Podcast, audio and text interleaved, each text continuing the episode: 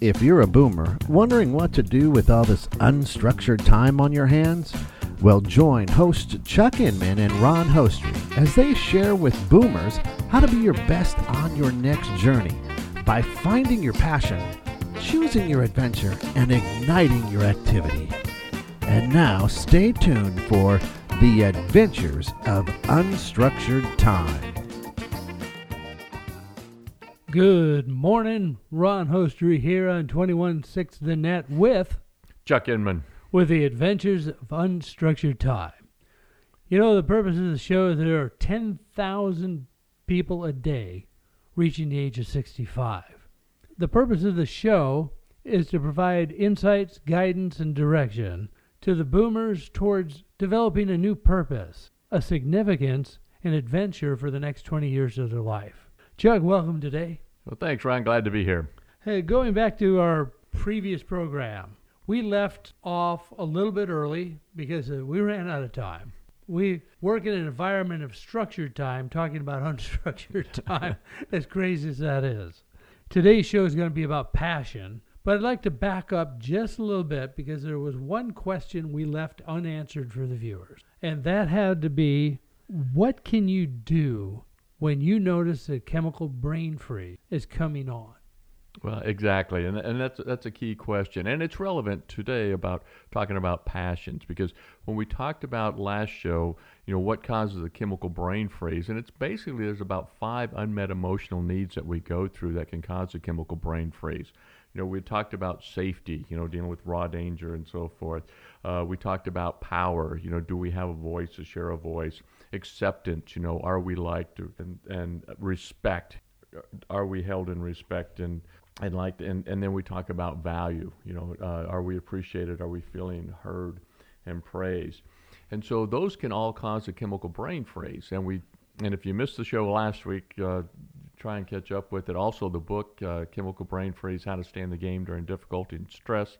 Wrote that a couple of years ago, and it has a, a lot of good information in, in there. But when the whole key of chemical brain freeze is not what you do after you have a chemical brain freeze.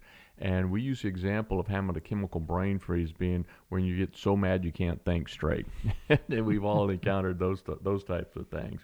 But the, the key is what you do, not what you do before you have a chemical brain freeze, but understand what starts to happen when you start to feel a chemical brain freeze coming on. And we talked about some of the, the biological things that start to happen to us. Our heart starts beating faster because we have to pump blood into our major muscle groups. Our breathing gets shallow because we have to oxygenate that blood. Our body temperature goes up. And, you know, we begin to sweat. We get hot under the collar. Our ears turn red. Those are all some of the indications of, of what's happening. And then, of course, we release, you know, uh, adrenaline and coagulants into our system, make our heart beat faster, make sure we don't bleed out if we get into a fight, and those types of things. Cortisol, where we start dropping our, our cognitive thought markers. And so once we start to understand that's what starts to happen to our body, then we start to become cognizant of a chemical brain freeze coming on and some of the things that we can do to keep that from happening. And one of the very first things that encourage people to do when you start to feel you get your heart beating a little bit faster, or you know you're feeling your ears starting to tingle a little bit, stop what you're doing. You know, if someone's if you're questioning, you know, someone's questioning or something. Hey, hang on just a sec. Let's let's go get a cup of coffee. I, this is important. I want to talk to you about this, and just and take a quick break and and kind of absorb yourself. And so once you stop, almost simultaneously, take a deep breath. I mean, oxygenate. And because taking a deep breath, you hack into that system of shallow breathing. That shallow breathing that's oxygenating your blood for fleeing or fighting you actually stop that and start to stop the process. And so you, you take a deep breath and, and give yourself a chance to regroup. And, and the third thing that's really, really key, Ron, is, is, is what we call chemical brain or chemical combat. And when your body's releasing adrenaline and releasing cortisol and these all these different chemicals into your system, there's some things that you can do with gratitude that can counter the chemicals that your body wants to release during a chemical brain freeze. Now, the fascinating aspect of this is the two most powerful emotions that your brain can hold are fear and gratitude. And gratitude wins out over fear every single time. So if you can think of a something that you're grateful for, a story that you're grateful for, that you can go to quickly, you'll counter that fear that you'll be experiencing. And that's why we had our listeners work on a gratitude story last week that and where it'll start to make sense this week on why that's important. I like to share a story of my youngest daughter when she was about 5 years old and we were at the park and we had gone uh, I was rollerblading and, and she was on her, her bicycle, and you can imagine a five year old's bicycle with the, you know, she's got the handlebars with the streamers coming down off the ends, and she's got the little pink basket and the training wheels. And I'll let your imagination go with the rest of it, but she kind of matched her bicycle with her outfit. And, and I was in my rollerblades with all the protection I needed because, you know, trees do jump out at you when you're on rollerblades. And, and, uh, and we had gone all the way to the end of the park, and we had stopped and we were having water and she goes, Dad, look at there. And there was a, we were at a little uh, can, a little stream area, and there was a rope hanging from a big oak tree, from a limb of an oak tree. And she goes, Dad, can we swing across that little creek? And of course, being a very pragmatic and prudent dad, I said, Well, sweetheart, we don't know how strong that rope is. We don't know how strong that tree is. You know, it's muddy down below. If the you know if the rope breaks, we fall in the mud. And oh, Dad, we never do anything fun and I'm looking around, I'm going, here we are on a spring day out in the park. We've been bicycling, and we don't do anything fun. And then it just kind of hit me, Ron. It's like, well, when do you have a chance to go do something fun like that? And I said, you know, I said, well, let's check it out. Before we say no, let's see if the rope will hold, if the branch is strong enough. And and so I took off my rollerblades and and my socks and I found a stick and I reached out and I grabbed the rope and I pulled it over to me and I tugged on it and I said, "Well, it feels pretty good." I said, "Here's what I'm going to do, sweetheart. I'm going to swing across a couple of times and if it holds me, it'll hold you getting on my back." So I, I swam, went across and kicked on the other side, came back, and I did it about three times. I said, "Okay, I think we're good. Now I'm going to drop down, and you you you know put your arms around me, around my shoulders, and put your legs around my you know around my waist, and then hold on tight, and then we're going to take off and swing across and see what happens. She says, okay. And so bent down, I stood up and kicked off, and away we went. And if you've ever heard anything like a five year old just laughing and giggling. it's the most joyous thing Whee! ever. Exactly. And she was giggling and laughing so hard she couldn't hear me whispering, I, I can't breathe. I can't breathe. she was choking my throat off. And we swung across there a couple of times and got back and then got uh, rollerblades on back on and, and we went back to the car and went home. That night I was putting her to bed and she goes, Dad, she goes, that swinging in the park was so much fun today. We've got to do that again sometime. I said, yeah, we'll do that again. That was fun. And so I said, good night, sweetie, love you. And I flipped off the switch and in a room, the light, and went walking down the hall and I Dad, Dad.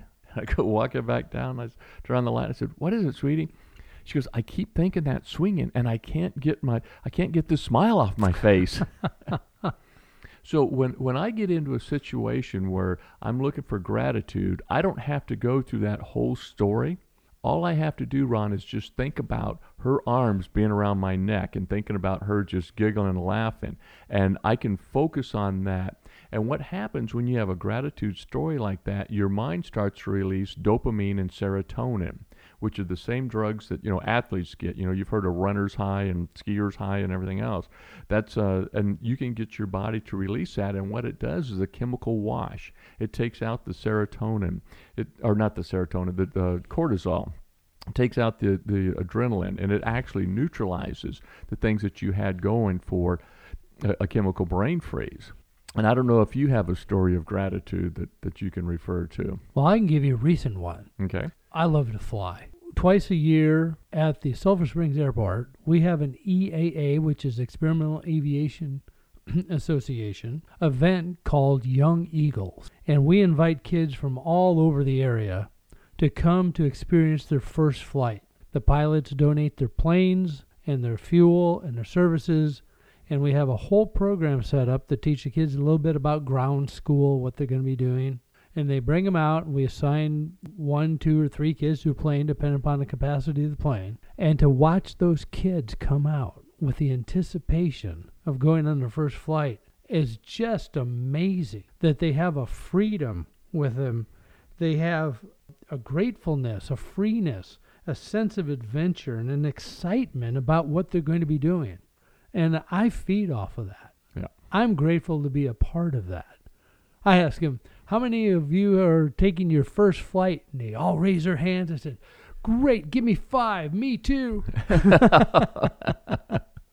And to and some of the kids come with a little bit of intrepidation. hmm But to to make it fun, just starting from the walk from where we pick those kids up out to the plane and getting them buckled in and, and to watch the transformation of those kids joking and laughing and as they get out of the plane they get their picture taken we go back in and the thrill of the parents i am so grateful for the freeness the excitement and a sense of adventure that those kids have Yeah.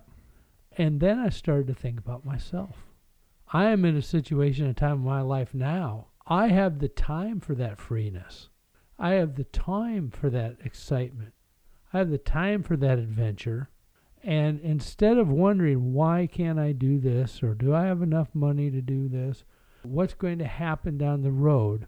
Why can't I transform that I have all the elements those kids have, no responsibilities for the most part, and enjoy that in my life and finding a passion that I can be a part of and then going toward that which we'll talk about that passion later. Right.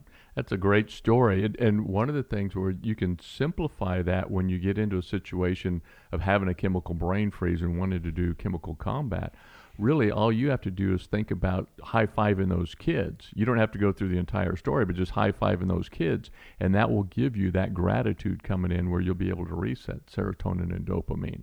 So great story. Yeah, you go back to the happy place, the things that, that really excite you Right. and get you going. Yeah. So, and then the, finally, the, the last thing that we talk about is re-engaging the neocortex. And one of the ways that we re-engage the neocortex is by asking it some some key questions. And again, that's the thinking part of the brain. And you ask some key questions like, is this going to matter three hours from now? Is this going to matter three days from now, three weeks from now? And you start to bring your neocortex back engaged. And if you can do all of that before you drop all your markers, you're going to be able to stay in the game and, and handle those difficult situations. It's interesting. I was at uh, Starbucks the other day. We're broadcasting from Studio South in Greenville, Texas.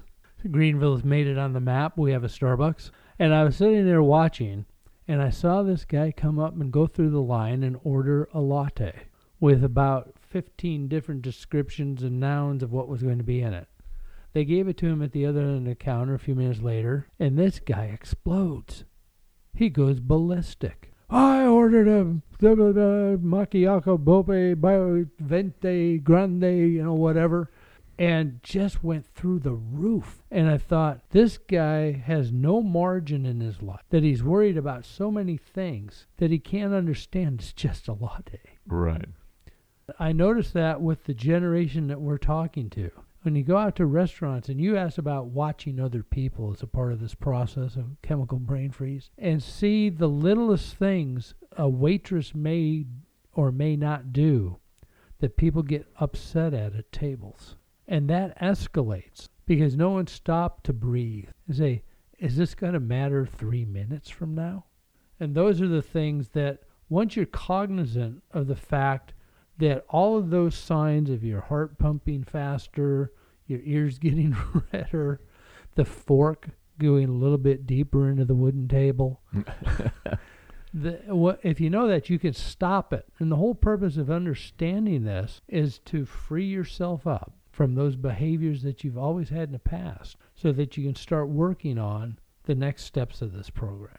Exactly, and that you know, and I and I think one of the keys, you know, we talked about a couple of the key things that you're going to deal with is as a baby boomer, either retired or getting ready to re- getting ready to retire, are, are two key things. You know, managing change and managing relationships, and and one of the keys when when we manage relationships, people engage is is when their emotional needs are met, when they feel accepted, when they feel understood, when they feel valued. And one of the key things that you can do in helping people stay in the game, number one, keep yourself in the game. And that's why we had you work on your gratitude story. And now start utilizing how you can use that gratitude story when you feel a chemical brain freeze come on, but also how to keep other people from uh, having a chemical brain freeze, like the guy with the coffee. I mean, a very easy way to approach that if you were the barista or the, you know, it's just like help me understand because you'll probably find out that it wasn't about the coffee. It's not had a, about the coffee. he had a lot more going on in his life that,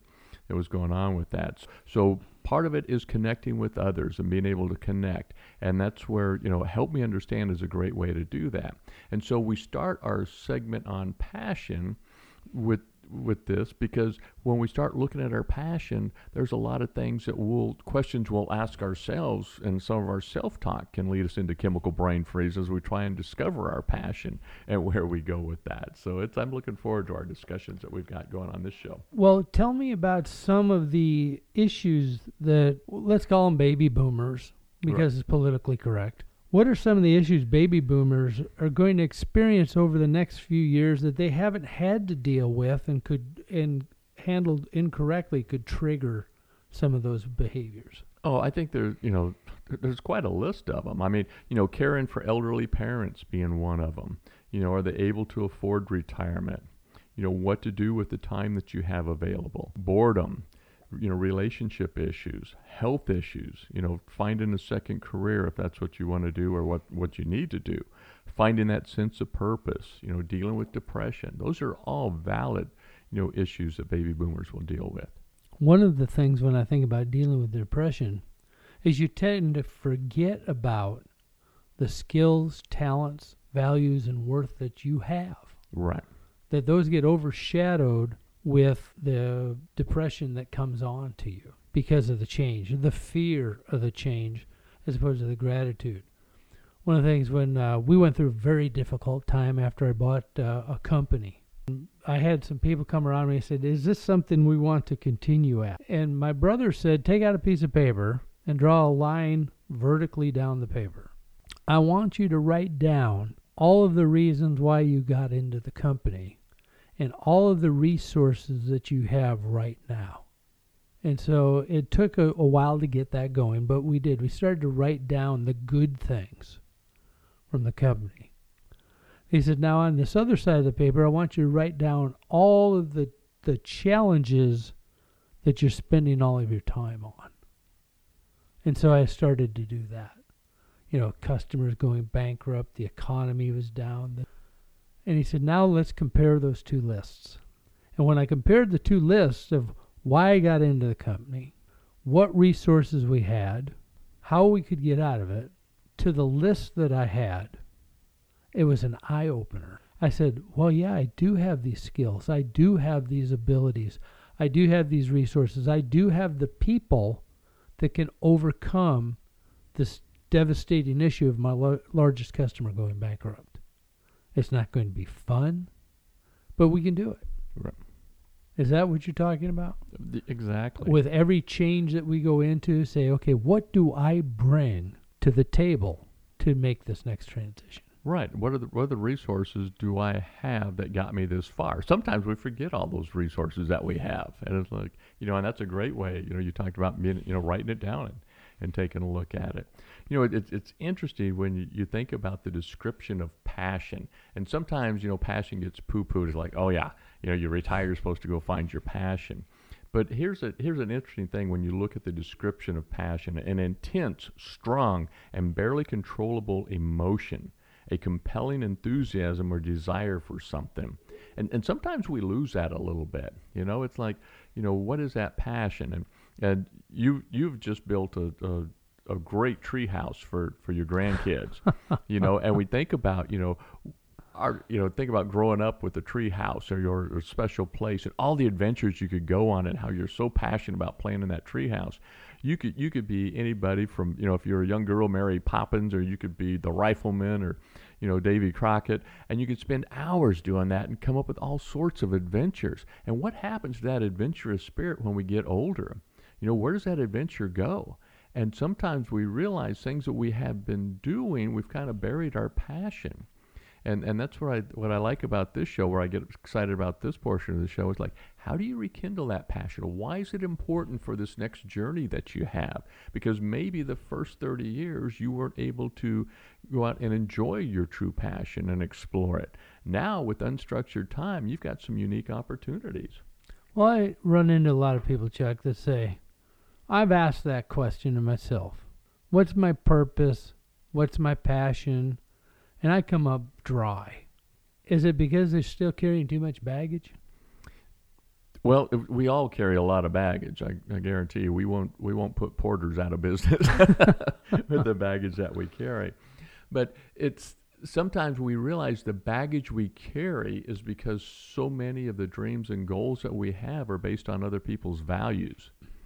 And when we start doing some work on our own passion, we start to realize we can look at things based on our own goals and dreams.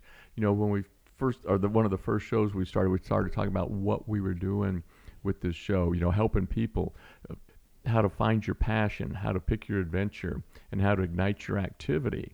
Well, the very first thing on, on finding your passion isn't real easy, or else everybody be doing it. And it takes some work. And so we're going to kind of break it down this morning and, and talk a little bit more about what that actually takes. You know, it's we used Indiana Jones as an example of someone with a passion where, you know, his passion was anthropology and archaeology. And you know, Ed, his his adventure, he was in search of the, the Ark of the Covenant, you know, in Raiders of the Lost Ark, the first one. And by igniting his activity, he flew across the Pacific Ocean to find an old girlfriend who may have a missing part to the to the puzzle. And if only you know our lives could be that simple, we can piece it together like that. But once you start working on the the, the foundation and looking at what what is it that makes up your passion, then it's amazing what starts to happen. When you talk about flying across the uh, ocean, as an aviator, I really think about Charles Lindbergh. Here's a guy that had a passion, studied, researched to be part, to be very proficient in what he did. And when the, at the end they asked him, I said, "Look, all the people that tried this before you died. What would possess you to get into an airplane you barely flew and take off to go to Paris?" His answer was, "What kind of man would live where there's no daring?" I don't believe in taking foolish chances, but nothing can be accomplished without taking any risk at all. Yep. One of the biggest blessings that we get as we make this transition in our life is a freedom to take some risks without the consequences of a boss or anyone saying, you messed this up, or a corporation or a customer coming in beating you up. The freedom to be able to incorporate that passion or to take risks as we go find that passion. It might not be the first thing you try. Exactly. I was talking to Tim Durkin, a great friend of mine. He says, People who succeed look at the situation as I'm either going to win or I'm going to learn from the process. And if we have that attitude going forward, there aren't any failures. I'm going to win and find my passion, or I'm going to learn from that experience and put one step closer to what it is I want to go do. Exactly. You know, that's like Helen Keller said. She said, "Life is either a thrilling adventure or nothing at all." And and, so it's interesting when you know because we all realize that there's a, there's a there comes a time when we in our lives when we want to make a change, and we're not always sure. You know, we know we want something different, but we don't always know why we want or need to make that. And there's a phrase that we cause, you know, that and it it's something that will happen. It's not if, but when. It's called cognitive dissonance. It's when our, That's a big word. That's easy for you to say. that is a big word. And and there's a difference between the life we l- we are living and the life we want to live. And we can't quite get there and we don't know what's wrong. I mean, I'll I'll give you a, a classic example where you should be completely happy. I I had, I had gotten a nice promotion in the corporate world and you know, had bought a new house on the on the golf course. You know, I had a swimming pool, had everything and after about six months, I was so unhappy. I just I didn't I didn't like where I was at. I did, and it was a beautiful home, and I was out bike riding, and I, I found a place when I was bike riding for sale that was on two and a half acres, and had a little bass pond on it, and I wound up going and making an offer on that house and selling my house on the golf course to be on the, the two and a half acres and, and, and, and I felt more comfortable more because it was based on my values and what I wanted to do. And that and I real that was the first time I truly kind of understood that cognitive dissonance type of thing. Well, when we talk about preparing for change, change for the sake of change is not always a successful formula. Uh, my friends Bill and Betty Heim, they had always visited Fort Collins, Colorado. It's a beautiful area. They'd always go for two weeks out of a year. Their vision of Fort Collins was two weeks out of a year, the best two weeks. They sold everything that they had. Bill retired, Betty retired, without experiencing any more than two weeks a year of vacation. They moved and went to Fort Collins, Colorado. A year later, they were miserable because they didn't take the time before they made that major of a change in their life to find out is this the right place for us? For the people of Fort Collins, they love it up there. It's a great place. But for them, their expectation of what they received from that two weeks did not transition into what was the experience would be as a resident up in that area. The only problem is, is where they had left, which was Southern California, real estate values skyrocketed. Fort Collins real estate was static. They couldn't move back. Right. And that put them in a position of being miserable in what they thought was going to be their paradise. So it kind of comes back to Charles Lindbergh. Right. I don't believe in taking foolish chances, but nothing can be taken if you we have, don't have any chance at all or any risk at all. They didn't prepare. They didn't think about what those next steps were. Right. Well, and, and that's interesting because, you know, so often when we, we conjure up, you know, great adventures, we, we have this image of being able to take control and, and move in the direction we'd like to go. You know, we hope to achieve those goals that are important to us and create a sense of purpose in our lives. But here's what's interesting. Sometimes we, we wind up confusing activity with accomplishment. And we'll, we'll be doing things and realize we're not getting any closer to figuring out what life would be in Fort Collins in the middle of the winter when you need to use a snow shovel or snow blower and, and so forth. And, and so there's, there's, there's times when we actually have to sit down and start looking at things. And that's why we, we talk about, you know, journaling. I mean, starting to write things down. What are your dreams? What are your goals? It, it's so key. And, and we've talked about before where our goals are, are, are extension, or our, our dreams are an extension of our imagination, and they don't cost anything. We can dream all we want to. But then when we start looking at our goals, we're at a time in our life where we're on a second journey, our second act, where we can plan it any way we want to and you start listing out the goals in your life. You know if, if you and your spouse are you know getting set to retire or in retirement and looking at your goals what are the goals that are based on your values not the goals based on other peers other you know family members anything? What are your goals and what you want to do? And that takes a lot of sorting out to do. Well it also comes back to the original premise of the show of transitioning from the success of your career into significance.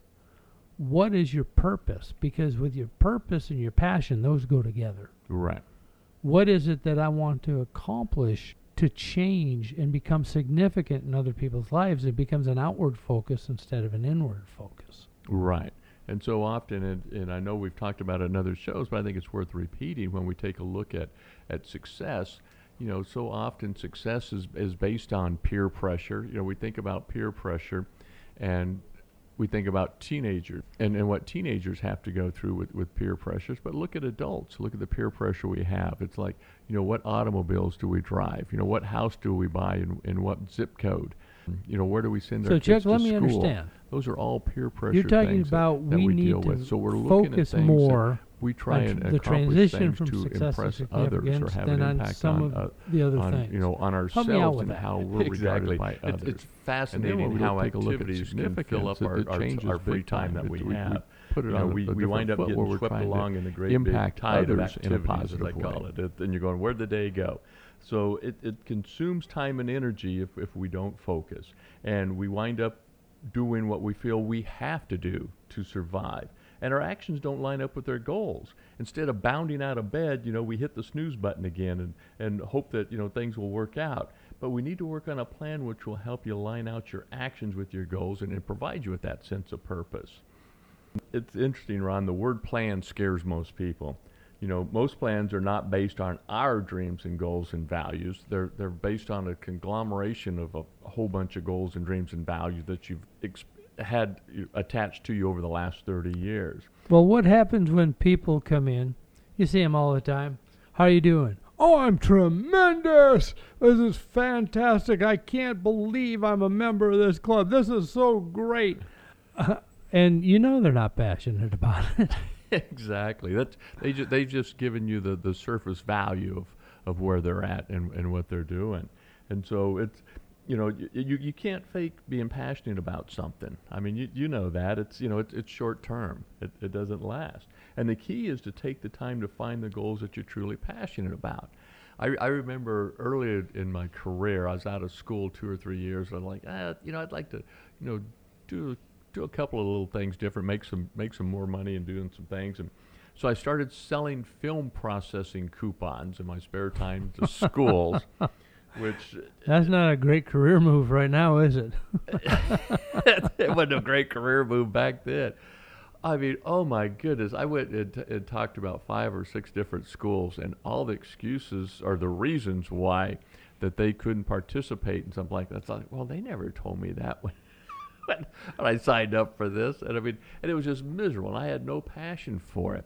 Also, I went to uh, franchise exhibits in, in Seattle and Salt Lake and St. Louis, and and uh, trying to see, you know, is there a franchise I should own? And so, you know, just that entrepreneur side coming out. Is there something else I want to do? And and I'd I'd walk away. I'm going, "Ah, I don't.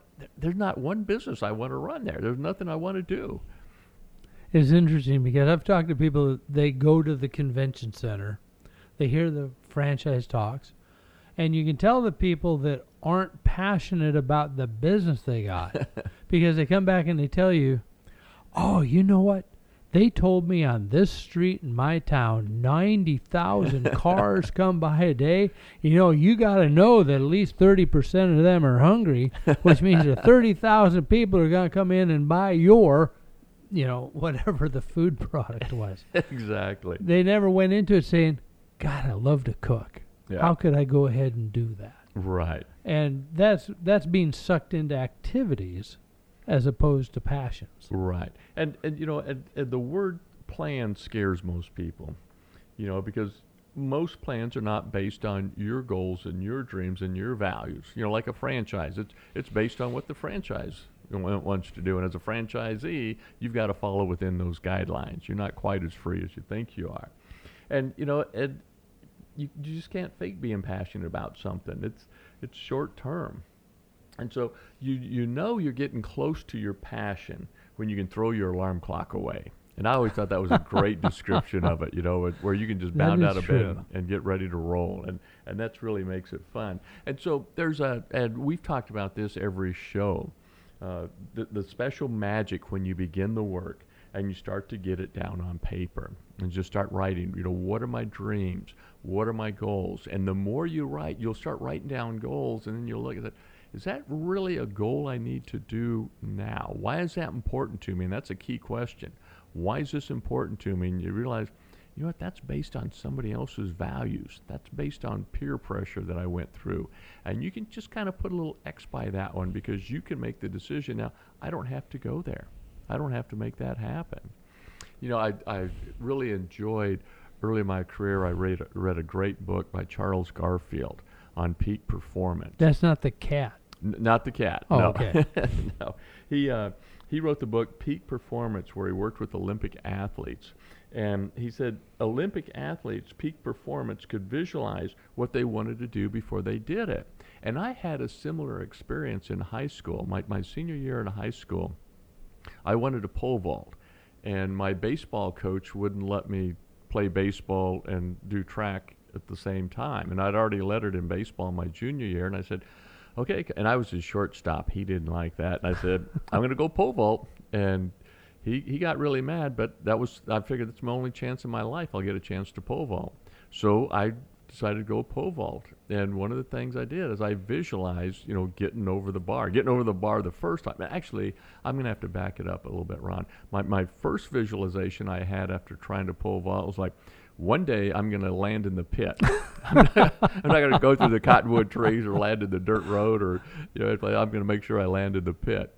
But then I started visualizing going up and over the bar and making it happen. And and so that's when, when I got Charles Garfield's book where he's talking about peak performance. I could relate to that.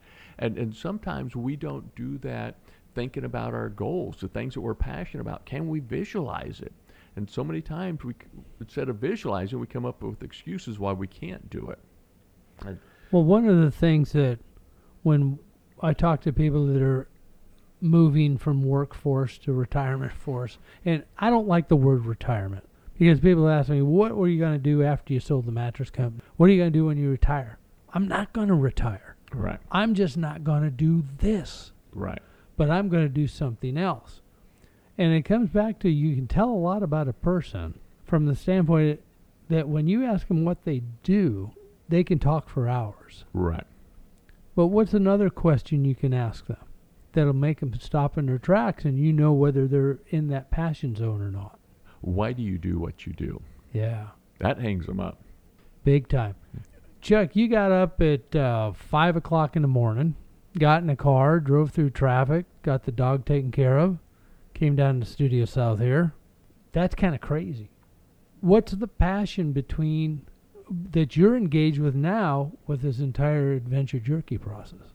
Well, it, you know, I, I've shared this with you. It, you know, my my whole purpose of what I'm doing, it, I, I keep it kind of a simple goal. If I can help one person a day, I'm doing something good. Yeah. And I and I kind of like that premise. It just it, it keeps me humble, but it keeps me moving in the in the right direction.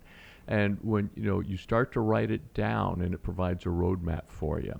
And once you have a roadmap, it takes the fear of the unknown out of the way. It's like you know going into the wilderness you know, if you have a map and you know where you're going and, and where you're headed, then the fear of the unknown is gone. You're not worried about getting lost. You're not worried about getting stranded and so forth. And I think sometimes that's, you know, people forget about that magic of writing things down. Yeah. It, it goes a long, long ways. Well, talk about writing things down. If people want to get a hold of you, Chuck, what's the best way for them to do that? Well, the best way is adventurejerky.com. You can you can go to our website and we even have blogging contests. Tell us about your, your adventure that you, you went on. Tell us about your journey. We we have awards that we give out at the end of the month. We got some great gifts that we provide. But we've got Chemical Brain Freeze, How to Stay in the Game During Difficulty and Stress book that I wrote a couple of years ago. We've got uh, Adventure Jerky, you know, how to be your best on your next journey.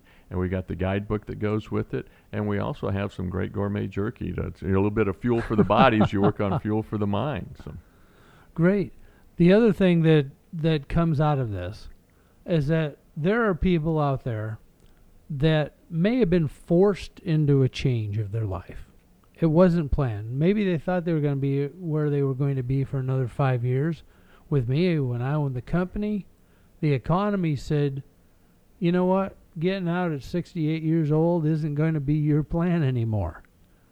The economy is such that economically it's smart to get out at age 60 the big thing about writing things down is it starts putting into your mind that you have control over what comes next. You are not the victim of what's coming next. Correct.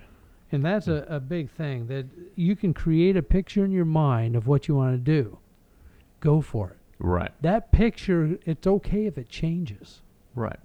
After you've put some experience in to say, okay, I have now had an opportunity that will take those same skills, talents, and desires to change someone's life one at a time, but that might be done in a little different fashion. Right. But your goal and your purpose and your passion hasn't changed. Exactly.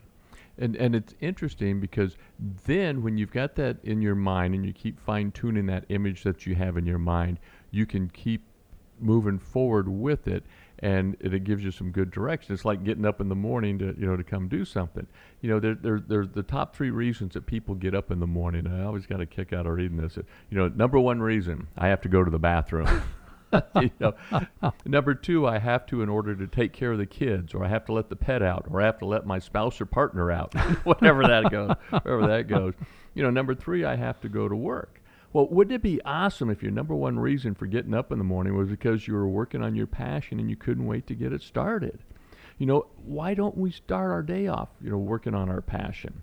Well, that's interesting because the key words of those first three sentences are I have to. Right. That means that's an imposition of someone else's values on my time. Mm-hmm. Whereas, wow, when I get up, I'm going to be in my office working on this, or I'm going to be out here doing this. I want to make this happen. I want to make this happen. The biggest thing that I ran into with friends of mine, they could not make a 9 o'clock in the morning meeting for business, but they could always make a 6 a.m. tee time. Right.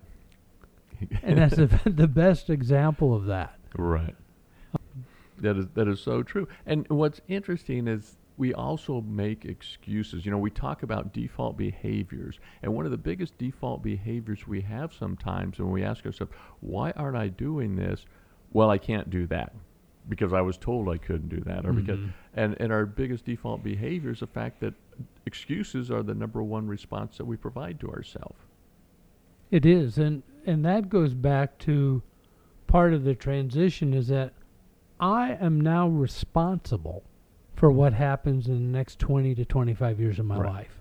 Excuses are assigning that responsibility to somebody else. Right. It's assigning blame. Right. A victim's mentality of going and assigning blame and making excuses does not get people into the state of mind of transitioning to significance. Right. So so now when you when you do away with excuses, then you start to meet those unmet emotional needs. You said, "Hey, I'm responsible. I can make this happen." Guess what? You start to meet those emotional needs. You start saying, "Hey, I've got value now. I've got acceptance. I've got respect." And all of a sudden, you're ready to get up in the morning and move forward with what you're doing, which is pretty exciting. Well, let's let me take that back to the comment we had before, when you said activity versus accomplishment. I know a lot of people that flitter from meeting to meeting to meeting to meeting to meeting. They are active. They show up. They don't necessarily contribute. They go. They get some rejection, but it's to fulfill those emotional needs, uh, emotional need of acceptance, of the value that comes from someone else, an affirmation. Where if we've established that value for ourselves, of identifying what our talents are, what our strengths are. We don't need to go have those reaffirmed by others because we believe in ourselves. And is it those unmet emotional needs of value and respect that drives people to go squirrel hunting? Or shiny objects. Shiny objects. exactly. Well, you know, and, and I'll, I'll bring it around to a, to a case in point where you and I several years ago took a, the same six month storytelling workshop, uh, mm-hmm. uh, working on books and, and presentations and. And, and I remember the, the Dave Lever who headed up the the, the, co- the program said if, if you do the homework after and we met once a week for six months and he said, if you do the homework by the time you get done with this program, your book will be written. And I sat there and did it, and I was the first one to have my book published from that workshop because I did what he said. And we're, we've, we've both written books. And look at how many people that were in that program that still haven't written a book. No. They they were there every single session. They you know took the same notes we did, got heard the same material, and yet no book. But what was interesting about that process is when we talk about passion and we talk about transitioning from a successful careers to significance. The purpose of the books wasn't for us. Right. It wasn't to be the great storyteller. The purpose was to change somebody else's life. Right. To help them through a situation that we might have been through. Exact. And and what what's interesting, sometimes you think to to accomplish something, you've got to go out and do just something, you know, unbelievable uh, to make it. You know, it's got to be epic, you know, to make it. And it's small steps that build it. It doesn't take much. I, I love what you know Walt Disney said. He said, if you can dream it, you can do it. All of our dreams can come true if we have the courage to pursue them it's kind of fun to do the impossible. You know, Walt Disney, the creator of Disney World, it's kind of fun to do the impossible. And it doesn't have to be a big, magnificent thing, you know, all at once. And that's why I say magic starts when you start to write it down. Just a simple act of write it down. That's why I've got a leather bound journal for people. Just get, and it even comes with a pen. You know, they provide the pen with right it. Right on. You know, and just I just get started writing because the magic starts to happen when you start to write it down. Well, help me, because that's one of the big struggles. How do people explore their passion? How how do they bring that up to the surface? Well, I, I think you know as you start thinking about your dreams and, and, and goals, you know, think about all the dreams you've had, you know, every, you know, from being up in a treehouse, you know, all the way, you know, the, just the, the dreams that you had going through, you know, through school, through high school, through further education, you know, during your, throughout your career and so What were your dreams? And your dreams, you know, they stimulate your imagination. And so, and that's a good thing. And dreams don't cost anything. And so it's easy to dream and, and, and put those dreams down because sometimes those dreams are what led you in a direction of some goals. And then start writing down the goals, the goals that you had during your corporate career. And so and then think about okay, what's what are those goals didn't I accomplish or what some of the, what are some of those goals that I want to move over into my retirement years with a with the new journey what are what are those goals and, and why are they important to me? And one of the key things is not only to ask why are they important to me? What will i gain if i achieve these goals? But also asking the very very tough question what will happen if i don't achieve these goals? And people very seldom ask that question. That is very true. One of the things that i found is we talked about i have to get up I have to go to the bathroom. I wrote down what are the things I have to do that keep me from what I want to do. Right. Because what that did is it took some of the items that are routines in my life, activities I enjoyed before that have waned, but I still keep them in a high priority position. And maybe it's time to eliminate that item, to look and free myself up for the next passion that I want to pursue when you feel thwarted from doing what you want to do by what you have to do, then what you have to do is no longer a passion. Right. Well, and, and, and here's an interesting way of looking at that and, and the magic of writing it down is you identify those goals that are based on your values. You know what? And at this stage of their life, if they're not based on your values, you can let them go. You don't have to keep them. It cleans the closet in your mind. It kind of cleans out the gutter, you know, that you don't need it anymore. And we were having coffee the other day, and you shared with me that uh, some people would come up and ask you to volunteer for some things, and you realize that's not lined up with my values and my goals on where I'm at at this stage of life. I don't think I need to go there. And it's very easy to say no at that time. Yes, one of the best phrases, and if they want to write this down, when people come to me and ask me to participate in a good cause, but it's not my wheelhouse, my answer is, you know, that's a great cause. It just isn't my cause right exactly. now. Isn't that great? I love that one. But that that keeps you free from getting bogged down because those are the types of things when you think that you have to volunteer for this or you have to have an input and then you start getting activity interfering with accomplishment because right. you're not working on those goals that are most important to you. How many times have we taken a, an assignment out of guilt? Oh, exactly. And uh, how many times do you do you get some of these the people who actually browbeat you into doing things because they know guilt has a is a heavy motivator. But here's here's the key: those goals that are most important to you, when you identify the impact they'll have on you and others when you achieve the goal, that's what provides deep motivation for you. You know, and so you you know that's that's the one where you say, what will this do? This motivation, what will it do for me if I achieve it? And like we said earlier, the question that most people don't ask, what will it do if I don't accomplish this goal? Our friend Janice Stanfield had a great question, And I write that down all the time and ask myself, what dream job am I occupying and keeping someone else from having? Exactly. Isn't that the truth? It's there's a lot to be said for that because we're struggling and for someone else that's their passion. That's their passion. And we don't want to stand in the way of that if we don't have to. Success and significance.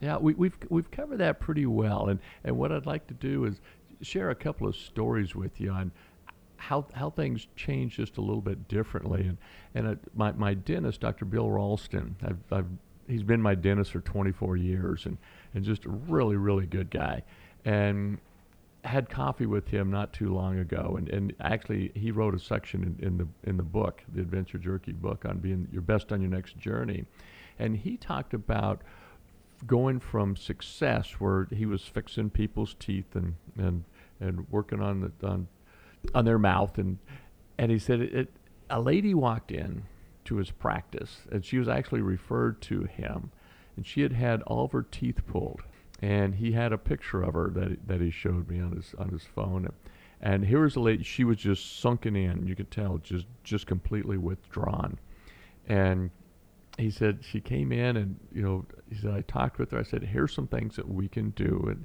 and he realized that he said I'm going to donate my time and materials. We're gonna we're gonna see what we can do, and he put in a a dental implant, and I think he put in a couple of them, top and, and lower, and put in just uh, a, a a temporary bridges for her he said that made a difference with her right there. But you know, she had to be a little bit careful about what. She, and then they got the impressions done and all the stuff that they did. Within four weeks, she had full uh, impl- implantable, you know, tops and bottom teeth. The picture that he showed of her after he had done that, and and her smile when she looked in the in the mirror, and the smile that she had, you could not tell that it was the same person from Right. before to afterwards. And he said, you know, he said, I felt so significant on being able to change someone else's life like that. And it wasn't the success part. He said, I didn't get paid for doing that, but I felt so good about doing that, which is just, you know, that's that's pretty impressive when, when you get hit with that. I have a friend that his friend lost a wife.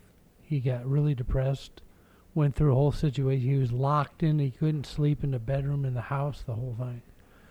He suggested to him, said, Why don't you come live at our place?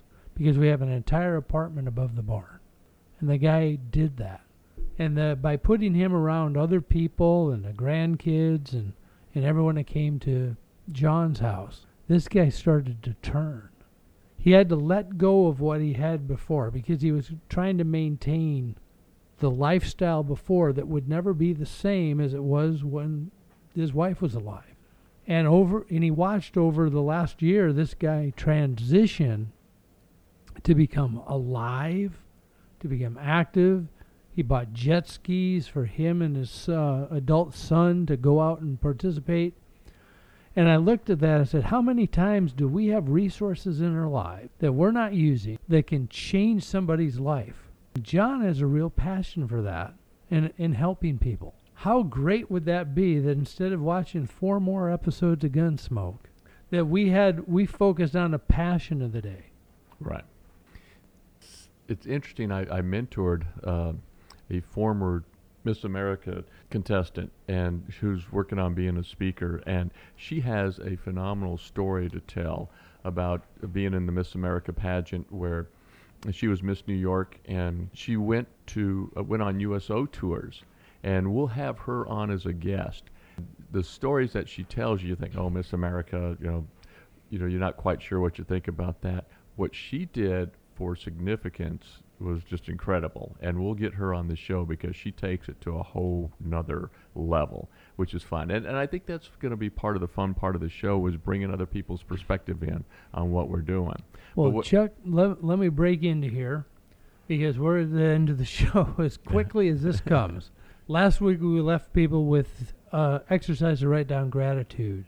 What can they start working on for next week's show as it relates to passion? Well, I think this week, I mean, begin writing down your goals and your dreams and don't put filters on it. You can write down whatever you want, there's no filters. And once you get it written down, walk away from them for a little bit, go back after two or three days, and then take a look at what you've written down. You'll be amazed at the magic that starts to happen.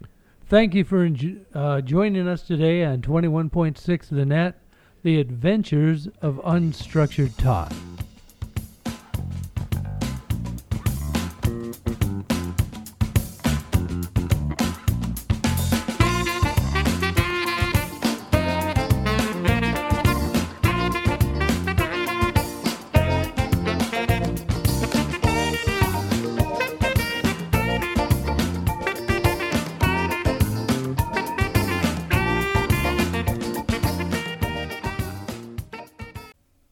A boomer wondering what to do with all this unstructured time on your hands, well, join host Chuck Inman and Ron Hostry as they share with boomers how to be your best on your next journey by finding your passion, choosing your adventure, and igniting your activity. 216 The Net is brought to you in part by the generous support of our sponsor, Northern Illinois Windows Inc. We are a commercial and residential window servicing company committed to providing the highest quality service at an affordable price.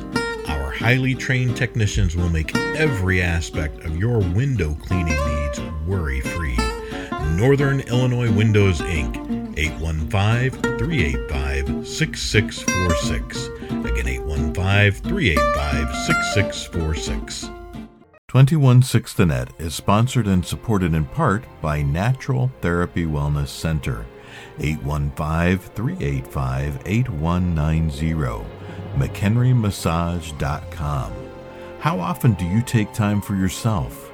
A massage can be a great way to pamper yourself, but it can also help alleviate or sometimes even cure those ailments that you deal with regularly. Contact us today to speak to one of our certified therapists about your needs. Natural Therapy Wellness Center, 815 385 8190. 216 The Net is sponsored by and broadcasts from Sticker Dude, the creators of Vinyl Chaos. 815 322 2480. StickerDude.com. The Sticker Dude team brings over 25 years of experience from the graphic, marketing, and sales industry, advertising on vehicles and other services. Full attention on the design, print, and installation is given to your project, from in house full time installers to our top of the line printing and finishing room. Contact us today to learn what you need to look for and why before committing to making an investment in vehicle wraps. We're not your corner sign shop. Sticker Dude, call 815 322 2480. Experience, education, character, an inherent ability with numbers, an exceptional CPA. These are the reasons why business owners choose Eric Mason of Mobile Accounting for their bookkeeping, payroll, and tax services. Call Eric at Mobile Accounting 224 321 6859. That's 224 321 6859.